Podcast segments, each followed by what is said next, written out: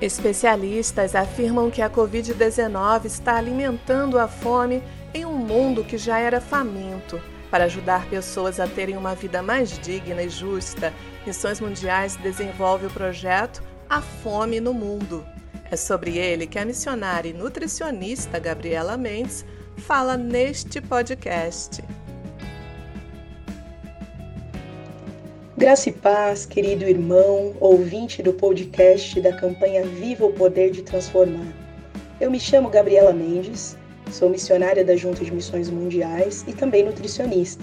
E quero compartilhar com você nesse podcast algumas informações a respeito de um programa chamado A Fome no Mundo.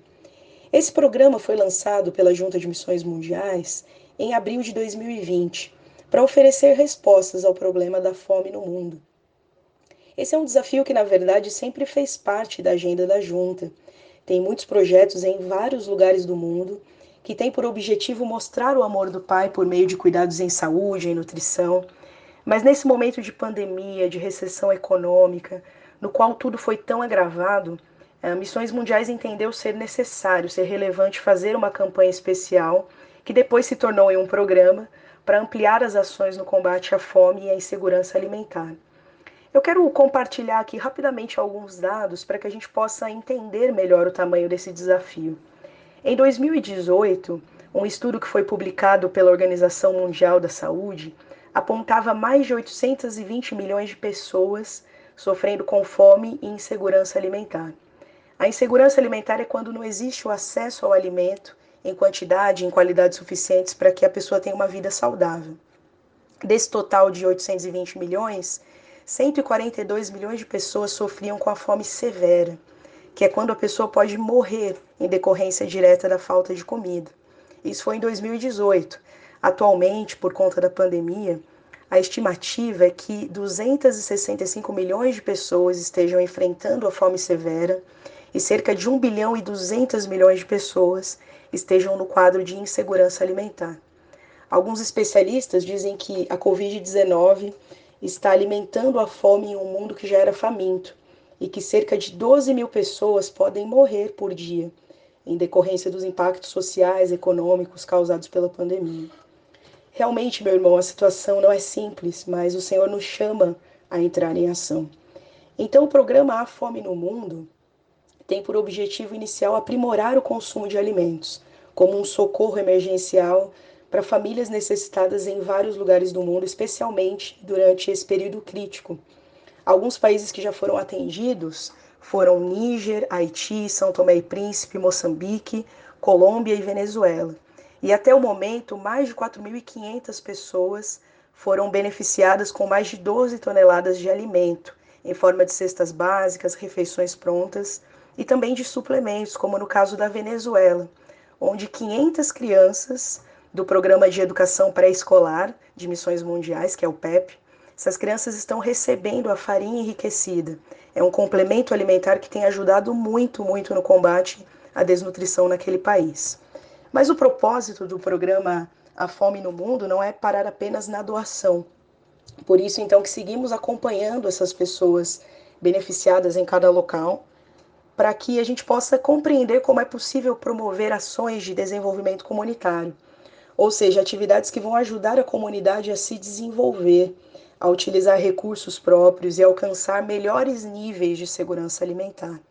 Então, os nossos missionários lá do Haiti já fizeram um curso de hortas e estão realizando testes e se organizando para implantar o projeto na comunidade. Assim, eles vão poder incentivar a produção local de legumes, verduras. As hortas, além de serem fontes de alimentos saudáveis, também vão poder ajudar na complementação de renda. Foi produzida também uma capacitação com 19 vídeos gravados por profissionais da saúde da nossa organização de missões mundiais.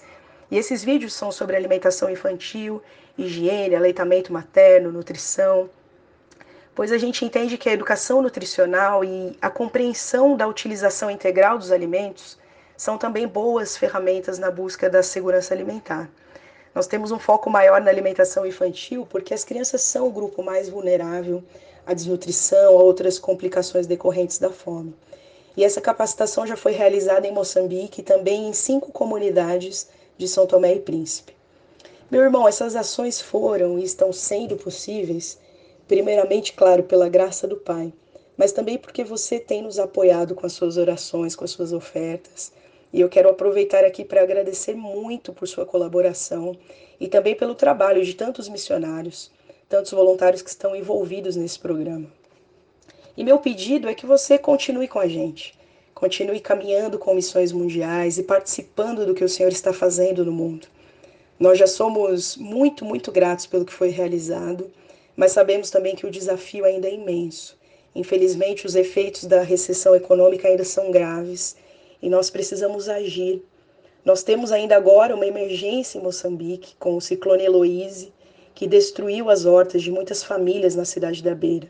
Então, além dessas pessoas estarem sem abrigo, muitas perderam suas casas, elas também estão ficando sem alimento, porque as hortas eram a sua fonte ali de subsistência. Por isso, então, nós pedimos a sua colaboração, o seu envolvimento neste programa.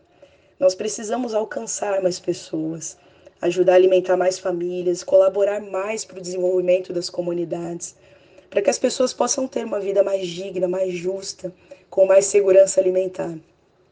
Por isso, eu quero te convidar a orar diariamente por esse programa e também a fazer a sua oferta de amor, que pode ser feita por meio do site www afomenomundo.org.br. Repetindo, www.afomenomundo.org.br. Todo recurso arrecadado por meio desse site tem sido e continuará sendo totalmente direcionado para as ações do programa A Fome no Mundo.